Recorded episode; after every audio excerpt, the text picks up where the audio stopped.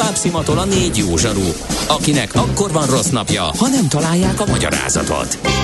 A francia kapcsolat a Wall Streetig vezet. Figyeljük a drótot, hogy lefüleljük a kábelt. Folytatódik a millás reggeli, a 90.9 Jazzy Rádió gazdasági mapetsója.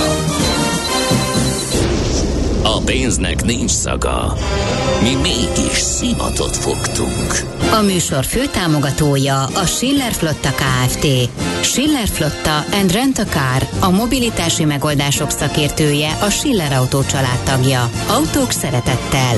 Valamint a GFK Hungária, a cégek technológiai alapú szolgáltató partnere.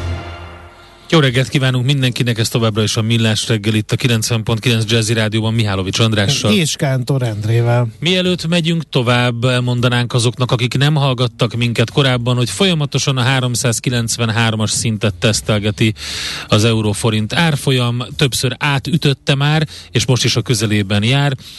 Sajnálatosan úgy néz ki, hogy irány fölfele továbbra is, és gyengülő forintra számíthatunk. Nem túl jó hír. Én pedig két balesetről adnék hírt, az sem túl jó, a Dohány utcában történt az egyik a hetedik kerületben, emiatt lezárták a Dohány utcát a Klauzál utcánál, illetve a Podmanecki utcában is van egy baleset az Izabella utcánál, a forgalom egy sávban váltakozva halad arra felé. Nem tudod, mi az üsző? Még sosem forgatta a látszatolót? Fogalmat sincs, milyen magas a dránka? Mihálovics gazda segít? Mihálovics gazda, a millás reggeli mezőgazdasági és élelmiszeripari magazinja azoknak, akik tudni szeretnék, hogy kerül a tönköly az asztalra. Mert a tehén nem szálmazsák, hogy megtömjük, ugye? No hát az háborús híreken kívül azért próbálunk még más dolgokkal is foglalkozni, így teszünk most is. Termőföld árakról lesz szó. Sáho Ákossal, az Agrotax Kft. ügyvezetőjével, precíziós mezőgazdasági szakmérnök és ingatlan vagyonértékelő is ő. Jó reggelt kívánunk! Jó reggelt kívánok, üdvözlöm a hallgatókat! No, hát megint kijött a tavalyi esztendőről ez a termőföld piaci körkép. Hát érdekes kérdés az, hogy merre mentek az árak, töretlenül emelkednek, de vajon így volt ez 2021-ben is? Abszolút így volt, tehát azt lehet mondani, hogy a vonat az robog tovább, nincs megállás a termőföld át drágulások terén sem. Mi is nagyon kíváncsian vártuk, hogy vajon ez a Covid járvány ez lesz-e bármiféle hatással mondjuk a tranzakció számra, tehát hogy akár növekedik, akár csökken, de nem figyeltünk meg különösebben nagy különbséget az elmúlt évekhez képest. Ugye nagyjából úgy néz ki a történet, hogy egy évben 100-120 ezer tulajdonos váltás történik a termőföldek területén, amiből nagyjából a fele az öröklés, a másik fele pedig adásvétel, tehát kifüggesztésre kerül. Mi ugye ezekből az adatokból dolgozunk. Ez a tranzakció száma, ahogy említettem, ez nem változott, viszont az árak azok beleilleszkednek a korábbi évek trendjébe.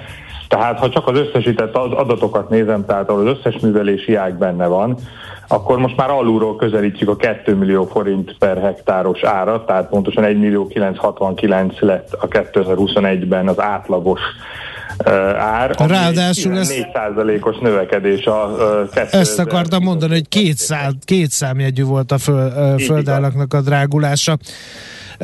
Egyébként az átlag van ez az 1 millió 969 ezer forint, de mondjuk a legértékesebbnek tartott agrárterületek a szántóknak az átlagára, az hogyan alakult? Talán ez egy érdekes adat. A szántóknál pedig átléptünk egy lélektani határt, meghaladta most már a 2 millió forint per hektárt az átlagos ár, ami szintén nagyjából egy 10%-os növekedés a 2020-as évhez képest, tehát itt is, itt is folyamatos áremelkedés van.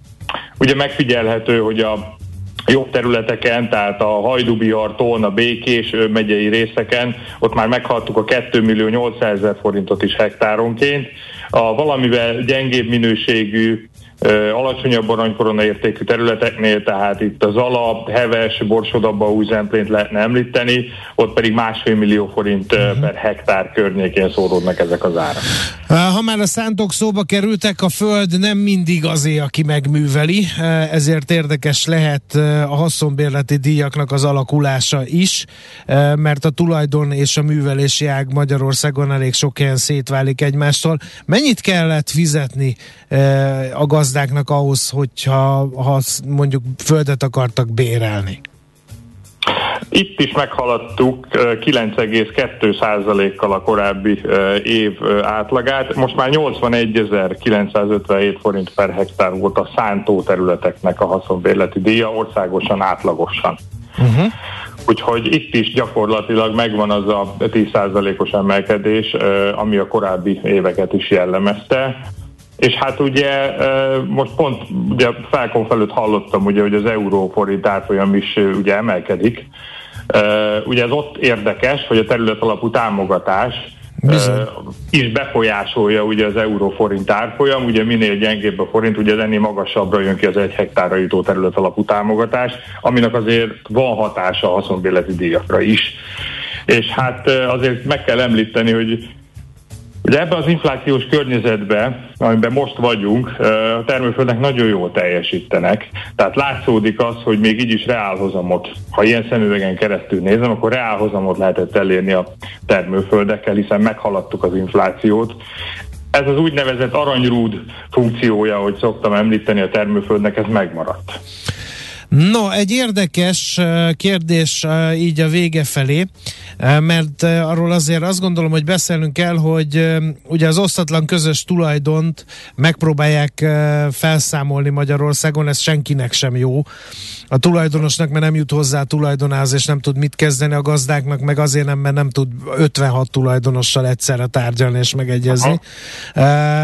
A jogi szabályozása megvan ennek a dolognak, nem túl egyszerű, nem túl könnyű átlátni, de mégiscsak megvan. A földpiacon lehetett látni, hogy elindult ez ügyben valami? A rövid válasz az, hogy nem. Tehát no 2021. január 1-én vált lehetővé az, hogy ez, ennek a törvénynek az alapján meginduljanak ezek az eljárások. Mi azt sejtjük, hogy a bonyolult jogi folyamat, ami alapvetően külső szakértők bevonását is szükségessé teszi, sok gazdálkodót vagy tulajdonost elriaszthatott ennek a megindításától, de nagyon lassan indultak meg, tehát mi kapcsolatban vagyunk több földhivatallal is az országban. A mi számításaink, kalkulációink szerint pár száz ilyen ügylet indulhatott meg országos szinten tehát ez, ez nagyon kevés, ugye ahhoz képest, hogy osztatlan közös tulajdonnal 2,5 millió hektár termőterület érintett, tehát ennél jóval nagyobb nagyságrendbe számítottunk mi is arra, hogy ez elindul, és hogy ezek értelmszerűen aztán hatással is lesznek a termőföld árakra de úgy tűnik, hogy a tavaly évben nem történt meg ez a robbanás. Mi lehet ennek az oka? Bonyolult a szabályozás? Vagy, vagy nem jutott el egyáltalán a híre mondjuk az osztatlan közös tulajdonosokhoz, hiszen nekik is érdekük lenne mondjuk elindítani ezt a folyamatot? Igen, ugye hát eleve egy viszonylag rövid határidő a rendelkezés, tehát össze-vissza 90 nap áll rendelkezés, ami elsőnek soknak tűnhet, de amikor arról beszélünk, hogy akár egy több száz fős közösségnek a tagjai között kell egyességet összehozni, akkor az már, már, már is egy nagyon szűkös határidő. Ugye a, mindenki más módon került ebbe az úgynevezett kényszerközösségbe. Tehát nagyon más a földhöz való viszonyuk. Valaki érzelmileg kötődik hozzá, valakit ez egyáltalán nem érdekel. Valaki azt se tudja, hogy van tulajdona. Valaki nem is tudja, mm. hogy van tulajdona. Sokan a meglévő status quo-nak a fenntartásában érdekeltek, hiszen azok, akik idáig mondjuk szerződés nélkül használták a földet, vagy fönn akarják tartani az elővásárlás lehetőséget, ők megpróbálják minden eszközzel ezt akadályozni. Tehát azt mondom, rengeteg különböző érdek van, amit össze kell fésülni, és igaz, hogy a törvény könnyített a helyzeten, hiszen egyszerű többséget ír elő, mégis azért ezt eléggé nehéz megteremteni, de a másik oldalon meg mégis csak egy páratlan lehetőség ez a jogszabály, hiszen olyan tulajdonokat lehet most megvásárolni, amik alapesetben a sima adásvételivel elképzelhetetlen lenne. Gondoljuk arra, hogy amikor a az ingatlan nyilvántartásba, tehát a tulajdoni lap alapján nem azonosítható a tulajdonos, vagy elköltözött, vagy már rég elhalálozott, de nincs ismert örököse, vagy egyáltalán nem érdekli. Ezeket adásvételi szerződésen nagyon nehéz megvásárolni. Most, aki egy hektár alatti tulajdonnal rendelkezik, és nem azonosítható, azokat egy egyszerű bírósági letétbe helyezéssel, már mint hogy a vételár letétbe helyezésével magához lehet mhm. váltani a tulajdonosnak. Tehát ez a másik oldalon meg mégiscsak egy nagy lehetőséget ad. Felgyorsulhat ez a dolog, hogy látod? Én azt gondolom, hogy az osztatlan közös tulajdonnal mindenképpen, tehát ez hosszú távon mindenféleképpen egy akadályozó tényező, tehát ezt rendbe kell rakni, tehát nincs mese, ez, ez, ennek el, el kell, hogy következzen. Hogy a jogszabályban esetleg történik-e valami fajta módosítás, azt nem tudjuk, én azt gondolom, hogy elindul, csak nem olyan dinamikával, amire mi számítottuk. Már jönnek, már érdeklődnek nálunk is rengetegszer ez ügybe, tehát szerintem ez el fog indulni, de ennek idő kell, ez, ez, ez az látszik uh-huh. ebből a történetből. Visszatérve a földpiacra, mik a kilátások, mik a piaci kilátások az árakat illetően 2022-re? Én azt gondolom, hogy nem fog megállni az árnövekedés továbbra sem. Tavalyi évben csináltunk egy összesítést, amiben azt néztük meg, hogy a magyar termőföldárak nemzetközi viszonylatban hol tartanak. Akkor a az Európai Unióban lévő országok közül az alsó egyharmad tetején helyezkedtek el a magyar termőföld árak. Én azt gondolom, hogy ez nem változott különösebben, ez egy Eurostat adatok alapján készült elemzés volt. Különösebben szerintem az arányok nem változtak, mert külföldön is éppen úgy drágultak a termőföldek, ahogy idehaza. Tehát magyarul ezzel oda akartam kiukadni, hogy még mindig van különbség a magyar termőföld árak és mondjuk a tőlünk nyugatra lévő termőföld árak között és én azt gondolom, hogy amíg ez nem csökken ez a különbség, addig mindenféleképpen van tere az emelkedésnek, és hát gondoljunk csak a lakóingatlanokra, hogy ugyanez a folyamat zajlik, eszetlen árak vannak már ott is, idézőjelben, tehát magyarul konvergálunk ott is a nyugati négyzetméter árakhoz. Ugyanez megfigyelhető a termőföldeknél is, és én azt gondolom, hogy az idei év sem lesz ez alól kivétel. Jó, nagyon szépen köszönjük az összefoglalót, és jó munkát kívánunk! Nagyon szépen köszönöm a lehetőséget, szép napot kívánok! Szép napot! Sáhó Ákossal az Agrotax Kft. ügyvezetőjével beszélgettünk a földárak alakulásáról egy kicsit, és az osztatlan közös tulajdonnak a felszámolásáról is egy kicsit. Mihálovics gazda most felpattant egy kultivátorra, utána néz a kocaforgónak, de a jövő héten megint segít tapintással meghatározni, hány mikron a gyapjú. Hopszi a pipát meg a bőrcsizmát. Most már aztán gazdálkodjunk a rézangyalat. Hát sajnos egy breaking, miért, breaking miért van ez, Endre, hogy a háború András, kitörésekor is mi voltunk adásban, most a forint szabad esésekor. A forint az abszolút Megint elszabadult, reggel szóltunk, most már 397. 397. Igen. A, Meg lesz a négy. Meg lesz Valaki abszolút. viccesen kérdezte a hallgatók közül Nem, hát a múlt héten. Ez nagyon csíp, nagyon fáj, nagyon karmol, nagyon horzsol. Várjuk a Magyar Nemzeti Banknak valamit a közbelépését, szóbeli intervenciót, minimum, de valamit szóbeli kell, hogy lépjen az a minimum, hogy, hogy valamit mondjanak, tehát a Magyar Nemzeti Banknak várjuk a közleményét.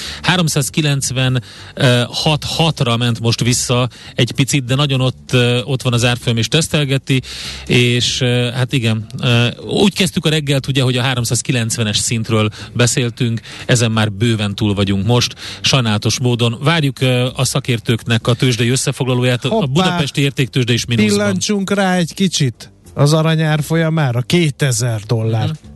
Felett van az aranyára. Úgy Nem szép napot élünk. Másfél év óta a legmagasabb szint ez. Elszállt a palládium, a nikkel, ezek is 20% feletti mértékben uh, drágultak. Jön a tőzsdei összefoglaló a hírek után. Műsorunkban termék megjelenítést hallhattak. Nézz is! Ne csak hallgass! millásreggeli.hu Kősdei és pénzügyi hírek a 90.9 jazz az Equilor befektetési ZRT szakértőjétől. Equilor, az év befektetési szolgáltatója. Hát nem irigylem Török Lajos vezető elemzőt, aki itt van a vonalban. Szervusz, jó reggelt! Szervusz, sziasztok! Hát tesztelgeti a 400 forintot az euró árfolyam. Reggel ugye, reggelhez képest, amikor elkezdtük az adást, akkor az majdnem, hogy 10 forint különbség lenne. Nem tudom, hogy most mit látsz az árfolyamban. Hát most azt látjuk, hogy 395 forintnál és 50 fillérnél vagyunk körülbelül, most tényleg minden másodpercben mást kell, hogy mondjak, úgyhogy most maradjunk ennél a színnél, de tényleg voltunk ugye a leggyengébb, amit nézek most az én grafikonomon, persze nem tudom, hogy pontosan volt-e kötés, de az 396 forint és 98 fillérre egyik se hangzik jól, tehát most mondhatjuk, hogy ahhoz képest, de jó, majdnem két forintot erősödtünk, de ez már halottnak a csók idéző. De Lajos, mi, mi történik? Tehát ez a gyorsuló méretű gyengülés azért, azért, azért meglepő, meg, meg fájdalmas. Minden fájdalmas most, ha mm-hmm. körbenézünk a tőzsdéken. Tehát elég csak azt mondani, hogy 130 dollár az olaj, most egy picit korrigált, 127-25 a Brent, 124 a BTI, tehát idéző. Picit korrigált, igen, és ez a durva, hogy így kell mondanom, mert, mert tényleg voltunk 130 dollárba a hajnali órákban.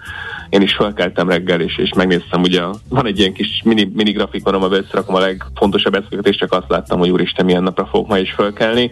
DAX is 4,5%-os mínuszban van. Nyilván Amerika jobban tartja magát, ez sem meglepő, csak ilyen 1,8%-os mínuszokat látok éppen, tehát tényleg eh, elképesztő emelkedés, Palladium 13,5%-os pluszban, dollár folyamatosan erősödik az euróval szemben, a hét frank majdnem paritáson van az euróval szemben, tehát látjuk most egy 0,013 éppen az eurófrank, tehát hogy nagyon durva um, mozgások. Menekülé, menekülés is van, tehát pánik is, mert az aranyár folyamát is 2000 dollár fölött láttam, ami másfél éves csúcs, ez arra utal, hogy, hogy aggódnak a befektetők és menekítik a pénzüket. Hát igen, most éppen 2000 dollár alatt van egyébként Aha. az arany, tehát látszik az, hogy mi milyen eszközök felé fordulunk. Ugye a hétvégén fölmerült már, hogy az olaj embargót bevezetik Oroszországgal szemben, az egyes támoknak ez nem fájna annyira, ott kom- lehet, hogy ezt meg is fogják lépni, Európa már csak, még, még csak fontolgatja. Nyilván az olaj mellett inkább a gázembargó lenne, ami még brutálisabb lenne, arról még most nem volt szó, de hát ez napokon belül is ismét előre került. Látjuk, hogy Ukrajnába szerencsére lekopogjuk, utána a hétvégén nem voltak olyan heves harcok, de nem tudjuk ez csak amiatt, mert az oroszok várnak a lövedékekre, hogy odaérjenek a frontra, vagy tényleg egy minimális enyhülés lehetne. Azt azért el kell mondani, hogy az ukránok harci szelleme nem sérül. Én például a hétvégén voltam ugye a Magyarországi Ukrán házba segíteni, és mondták, hogy nagyon örülnek a bébi de sokkal inkább olyan dolgokra van most szükségük, ami a frontra kellhet. Tehát meleg takaró, érszorító hasonlók, tehát az ukrán harci szellem eh, elképesztően erős. Eh, meglátjuk, hogy ez meddig fog kitartani Oroszország ellen, azért ha beindul az igazi nehéz tüzérség, akkor sajnos még rosszabb hírekre fog, számítunk onnan. Oké, okay, nézzük a Buxnak a tagjait és egyébként a tőzsdét. Én azt látom, hogy két és fél százalék körüli mínusz van. Hát 3,2 százalék mínusz. Okay. Hogy, Nem néztem rá egy 5 percig. az a baj, hogy euróforint, na de most egy euróforint most már 396 forint fölött vagyunk, ugye Igen. 50 fillér közben beszélünk. Tehát ezért mondtam, hogy éppen ebben a fél másodpercben, amíg mondom, annyi az árfolyam. Bux is most 3,2-es mínuszban, 38.952 ponton. Nyilván az OTP a legnagyobb eső, itt 5%-os mínusz 9888 forinton van éppen. A MOL 2474 forinton, itt másfél százalékos a mínusz, Richter 4,1%-ot, de óriási csapkodás, mert 6665 forinton van, a Telekom meg 399 forinton, az, az szinte alig csökkent, egy fél, száz, fél forintos mínuszban van, tehát 0,1%. A forgalom természetesen most is magas, nyilván az OTP az 5,3 milliárdos forgalmával viszi a prémet, a MOL-ba is 510 millió, Richterbe 203 millió, a többi papírban nem olyan magas, érve a Forage-nek van még 47 milliós forgalma. Azt látjuk egyébként, hogy tényleg nagyon OTP túlsúlyosak vagyunk, és hát nyilván azért a bankpapír ebben az esetben sajnos nagyon volatilisen kereskedik. Ugye láttuk ezt múlt héten is, mekkora csapkodás volt. A Richterben is hasonló volatilitást láttunk, tehát ott is azért a folyamatos fölle-fölle a MOL pedig az erős olajára ellenére se tud emelkedni, nyilván itt is az orosz kitettség, és tudjuk, hogy ők nagy részt azért udári olajat finomítanak. Hát, hát kemény nap, kapaszkodni, akkor, nem így tudom, van. mit csinálni. Mi is ezt holnap. Tesszük. Köszi szépen. Sziasztok! Hát a tőzsdei összefoglaló Török Lajos vezető elemzőtől hallottuk. Tőzsdei és pénzügyi híreket hallottak a 90.9 jazz az Equilor befektetési ZRT szakértőjétől. Equilor, az év befektetési szolgáltatója. Hogy mi tartja bennünk a lelket? A remény. Millás reggeli. Hát szerintem nem csak bennünk. Balla Zsolt van itt velünk a vonalban, az ENSZ menekültügyi főbiztosságának közép-európai regionális képviselt kommunikációs munkatársa. Szervusz, jó reggelt kívánunk! Jó reggelt kívánok! Útban a határ felé, hogyha jól emlékszem a beszélgetésünkből. Um, ugye Igen a prognózis az nagyon magas, 4 millió menekültre számít az ENSZ, ebből másfél millió az már úgy tűnik, hogy az adatok szerint megvan, ami a második világháború óta a leggyorsabban növekvő menekült váltságot eredményezi. És a második világháború óta, ugye azt mondtad, hogy Igen. azóta nem volt ilyen, tehát ezt nem győzzük elégszer hangsúlyozni. Ilyenkor felvetődik a kérdés, hogy mit tehetünk, mire van szükség, mennyire helytállóak ezek a prognózisok, hogy lehet segíteni, kihez fordulunk, ezer kérdés, menjünk sorra. Mennyire megerősíthetőek ezek az irgalmatlan magas számok? Hát ugye itt a becslésekkel kapcsolatban mindig fontos hangsúlyozni, hogy becslésekről van szó. Tehát ez a, ez a 4 milliós szám, amit említettetek, ez, ez ugye az ENSZ-nek a hivatalos becslése, ami alapján tervezik a, a helyzet kezelésére vonatkozó aktivitásaikat. Ez nyilván nagyon függ attól, hogy pontosan maga a szituáció hogyan fejlődik, hogyan eszkalálódik. Tehát ez lehet épp úgy kevesebb is, mint több? Ez lehet épp úgy kevesebb is, mint uh-huh. több. Azt is helyesen mondtátok, hogy, hogy a tegnapi nappal átléptük a másfél milliós újabb fekete mérföldkövet. Ugye kevesebb, mint egy héttel a háború kitörése után uh, elértük az egy milliót, majd három nappal később a másfelet. Irgalmatlan nagy számokról beszélünk. Uh, és ehhez még érdemes hozzávenni azt, hogy még ennél is sokkal kevesebb rálátásunk van arra, hogy az országon belül milyen mozgások vannak. Tehát amikor azt mondjuk, hogy 4 millió menekült, akkor azok azok az emberek, akik átlépik Ukrajna nemzetközi határait. Uh-huh. Ugyanez a becslés, ez az, azzal is számol, hogy Ukrajnán belül mintegy 12 millió ember lesz az, aki az otthona elhagyására kényszerül, és ilyen-olyan humanitárius segítségre lesz szüksége Igen. a háború következtében. Um, hogy kell ezt majd elképzelni a gyakorlatban, ha ez a 4 millió ember tényleg megindul? Ugye amikor az ember menekültekről hall, mindig ilyen afrikai, meg, meg kisázsiai képek vannak előtte, ami azt jelenti, hogy az első uh, békében élő ország határán irgalmatlan nagy menekültáborok katonai őrizet alatt. Ilyesmi előállhat Európában? Is? Ez, őszintén szóval ez nem, ez nem valószínű. Itt uh-huh. uh, ugye említettétek, hogy ez a második világháború óta a leggyorsabban eszkalálódó menekültválság. Uh, azt is fontos tudni, hogy ez az Európai Unió történetének az eddigi legnagyobb menekültválsága. Viszont tehát az Európai Unióról beszélünk, ami ugye a, a világ egyik legfejlettebb és gazdaságilag legerősebb régiója, tehát itt az államok azért felkészültek arra, hogy politikai szándék függvényében, hogy, hogy ellássák a menekülteket. Múlt héten már történt erre egy nagyon-nagyon fontos lépés, ez, a, ez az idéglenes védelemről szóló direktíva, amit tulajdonképpen aktivált az Európai Bizottság egyhangú döntéssel, tehát hogy ezt Magyarország és a Visegrádi négyek is megszavazták ezt a döntést. Nyilván ezt az egyes országoknak implementálniuk kell ezt a direktívát, de itt arról van szó, hogy az Ukrajnából érkező menekültek bizonyos időtartamra automatikusan a menekültügyi eljárás lefolytatása nélkül e, védelmi státuszt kapnak. Aztán, hogy ez pontosan mit fog jelenteni, hogy dolgozhatnak-e, hogy, hogy mondjuk a gyermekeik bekerülhetnek el az állami oktatási rendszerbe, ezt nyilván az egyes országok. És szabadon mozoghatnak egyébként az Európai Unió területén? Így igaz, így igaz. Jelenleg is ez a gyakorlat, és mi arra kérjük az országokat, hogy, hogy ez maradjon is ez a gyakorlat hogy Ukrajnából tulajdonképpen mindenki szabadon beléphet, és olyan dokumentumokat kap, amivel az Európai Unió területén belül szabadon mozoghat, igen. Uh-huh.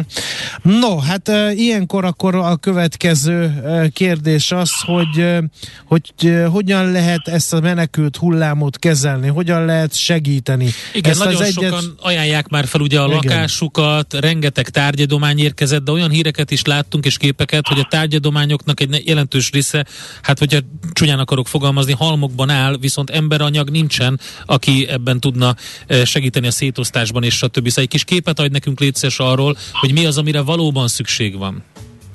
Oké, okay. tehát első, első körben az fontos tudni, hogy az Európai Unióról beszélünk, ahol a menekültek ellátása alapvetően állami felelősség és állami feladat. Nyilván az összes létező segélyszervezet mozgósította az összes erőforrását, és mi is látjuk, hogy rendkívül sok önkéntes, a, a, a magánszemélyektől érkező adomány. Ezek a halomban állós képek, ezek csalókák lehetnek, hiszen azért kevesebb, mint két hete folyik ez a háború. Tehát nagyon-nagyon a, a, a helyzet elején vagyunk. Itt egy dolgot fontos kiemelni, az az, hogy, hogy szervezetten kell segíteni. Tehát, hogy minden, mindenkinek elismerjük a jó indulatát, és nagyon fontosak az egyéni felajánlások, de nagyon fontos az is, hogy a, ahogy ti is mondjátok, hogy a megfelelő dolgok a megfelelő helyre kerüljenek.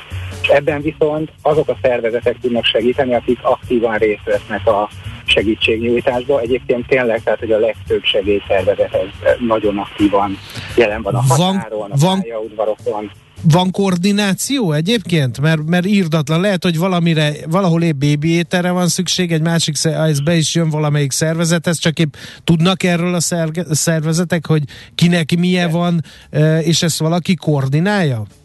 Természetesen ezt, ezt minden, mindenféle szinten uh, koordinálja. Uh, egyébként pont az ENSZ menekültügyi főbiztossága az, aki, aki a koordinációban vesz részt nagyon aktívan. Uh, tehát igen, van koordináció. Nyilvánvalóan uh, megint csak kezdeti uh, pillanatokról beszélünk, tehát itt azért kell egy idő ahhoz, hogy, hogy olajozottan kezdjen működni a rendszer. Az elején nyilván minden ilyen helyzetet valamilyen szintű kapkodás jellemez, de egyébként a tendencia az nagyon pozitív. Uh-huh. Um, nem tudom, lehet-e sorolni azt, hogy hogy mibe, mire van a legnagyobb szükség. Mi az, amiben a lakosság tud segíteni. Jobb-e, ha adományt küldök, tárgyadományt, mint a pénzadományt? Kinek érdemes küldeni? Szóval egy csomó kérdés felmerül a lakosság körében ebben az ügyben, ebben is segíts kérlek el igazodni. Egyrészt, egyrészt mindenre szükség van. Tehát uh, itt uh, tényleg, hogyha az ember lemegy a határa, akkor azt látja, hogy, hogy olyan bőröndökkel lépik át a határt, amivel az ember a kapados uh, repülőkre szokott be, becsekkolni. Tehát, hogy, hogy ezek az emberek tényleg mindenüket elvesztették, és alig, hanem nem hetek, hanem ennek sokkal hosszabb időre kell berendezkedniük. Ráadásul azt is fontos tudni, hogy többségében csonka családok jönnek. Hát ugye férfiakat nem nagyon engednek ki a határon, tehát e, anyukák jönnek gyerekekkel, illetve elég sok idős. Tehát tényleg nagyon-nagyon sebezhető emberekről van szó, akik, akiknek mindenre van szükségük. Ezzel együtt az, hogy pontosan hol, pontosan mire van szükség, ez iszonyatosan változik. Tehát, e, tehát lehet, hogy tényleg az egyik pillanatban valahol pelenkára van szükség, és aztán hirtelen hegyekbe kezd állni a pelenka, és valami teljesen másra. Ezért fontos az, hogy ezt a, a, a helyzetkezelésében résztvevő szervezetekkel egyeztetve jöjjön. Felajánlásból nyilván a szállás felajánlás az egy nagyon-nagyon fontos segítség, uh-huh. de, de, de ezt is koordináltan kell meg. Önkéntesnek ilyen húzd ide, tedd oda embernek, tolmácsnak, sofőrnek, nem tudom, most fantáziálok, mennyire uh, tudják használt látni a szervezetek? Igazság szerint mindennek használ tudják látni a szervezetek. Itt a, a egy nagyon fontos ilyen, uh, ilyen gap, vagy ilyen, ilyen hiányosság, ez az információ áramlás. Tehát, hogy az emberek tényleg uh, megérkeznek Magyarországra egy gurulós bőröndel, és nem tudják, hogy akkor merre van az előre. Uh, az első napokban még elsősorban ugye a közeli uh, részekről uh, érkeztek többen, akik legalább a nyelvet beszélték, a kárpátaljai magyarok, most már azért azt látjuk, hogy egyre inkább olyanok, olyanok érkeznek, akik Ukrajna belső területeiből jutottak el a határhoz, és magyarul se beszélnek, tehát a tolmácsolás az egy iszonyatosan fontos uh, része a dolognak. Viszonylag, a, a személyes tapasztalataim szerint viszonylag kevesen beszélnek angolul, tehát itt a, a orosz-ukrán nyelv az, ami, amivel boldogulni lehet, és nagyon-nagyon nagy igény van arra, hogy hogy, hogy információhoz jussanak. Nyilván mindenki igyekszik különböző ilyen információs szórólapokat gyártani, meg, meg online módon eljutatni hozzájuk a megfelelő információt, de ezzel együtt a, a, azokon a helyeken, ahol sok menekült van, nagyon nagy igény van tolmácsolásra. Ugyanez, ugyanez igaz egyébként a szállításra is, tehát hogy, hogy, hogy mindig van igény arra, hogy hogy embereket szállítunk, és ugye már szó volt a szállásról. Igen, igen. Ezt arra fel kell készülni, ugye, hogy a, a másfél millióhoz képest a becslés ugye az 4 millió, ez nyilván az hazánkba irányuló menekültáradat is meg fogja érezni, tehát a növekedése. Tehát Nem mint hozzánk jön, igen, ha valaki ezt értette igen, volna. Igen, az elhúzódó válságra felkészülni, szerintem sokan, nagyon sokan segítenek, segítőkészek, de ugye talán arra érdemes felhívni figyelmet, hogy arra kell berendezkedni, hogy itt most még növekszik ezeknek a száma, úgyhogy lehet, hogy tartalékolni is érdemes a segítséggel, hogyha Igen, ezt lehet egy, így fogalmazni. Egyrészt arra érdemes berendezkedni, hogy növek, növekszik a számuk. Egyébként Magyarországra ez ma reggeli adat eddig 180 ezeren érkeztek. Nyilván az EU-n belül ők is szabadon mozoghatnak, tehát a magyar anyanyelvűek többsége a tapasztalataink szerint szeretne itt maradni barátoknál, rokonoknál, bevaszkolni, úgymond. Uh-huh. ugyanakkor mondjuk a, az ukránok elég nagy részének ugyanígy vannak rokonai mondjuk Lengyelországban, Csehországban, ugye rengeteg ukrán vendégmunkás dolgozik ezekben az országokban, és, és nagyon sok mindenkivel beszéltünk, aki, aki ezekben az országokba szeretne tovább menni, és hát természetesen a hagyományos ilyen vágy célországok is megjelennek, tehát van, aki mondjuk Németországba akar menni.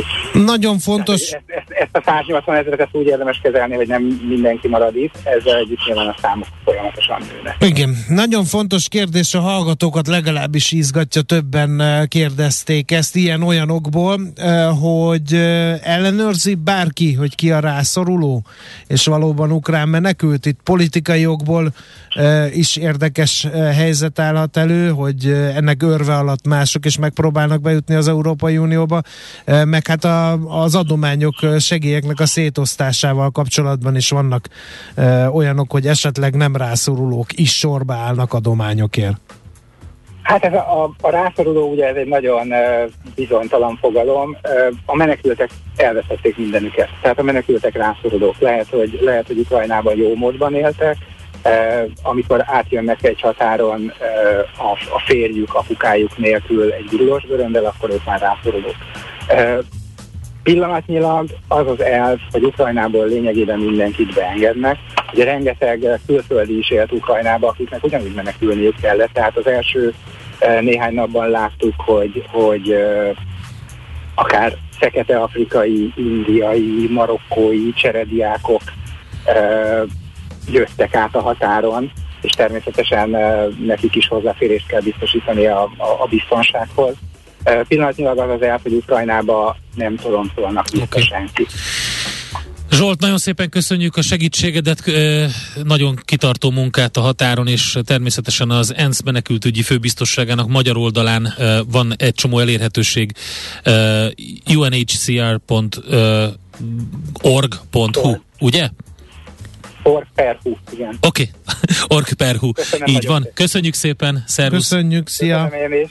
Szép napot, Balázs Zsoltal beszélgettünk az ENSZ menekültügyi főbiztosságának közép-európai regionális képviseletének kommunikációs munkatársával éppen a határra tart. Ő közben, ahogy beszélgettünk, 399 forint lett az euró árfolyama, és egy picit visszakorrigált, de tényleg másodperceken belül úgy tűnik, hogy itt van a 300 vagy a 400 forintos szint. Erről beszéltünk korábban is.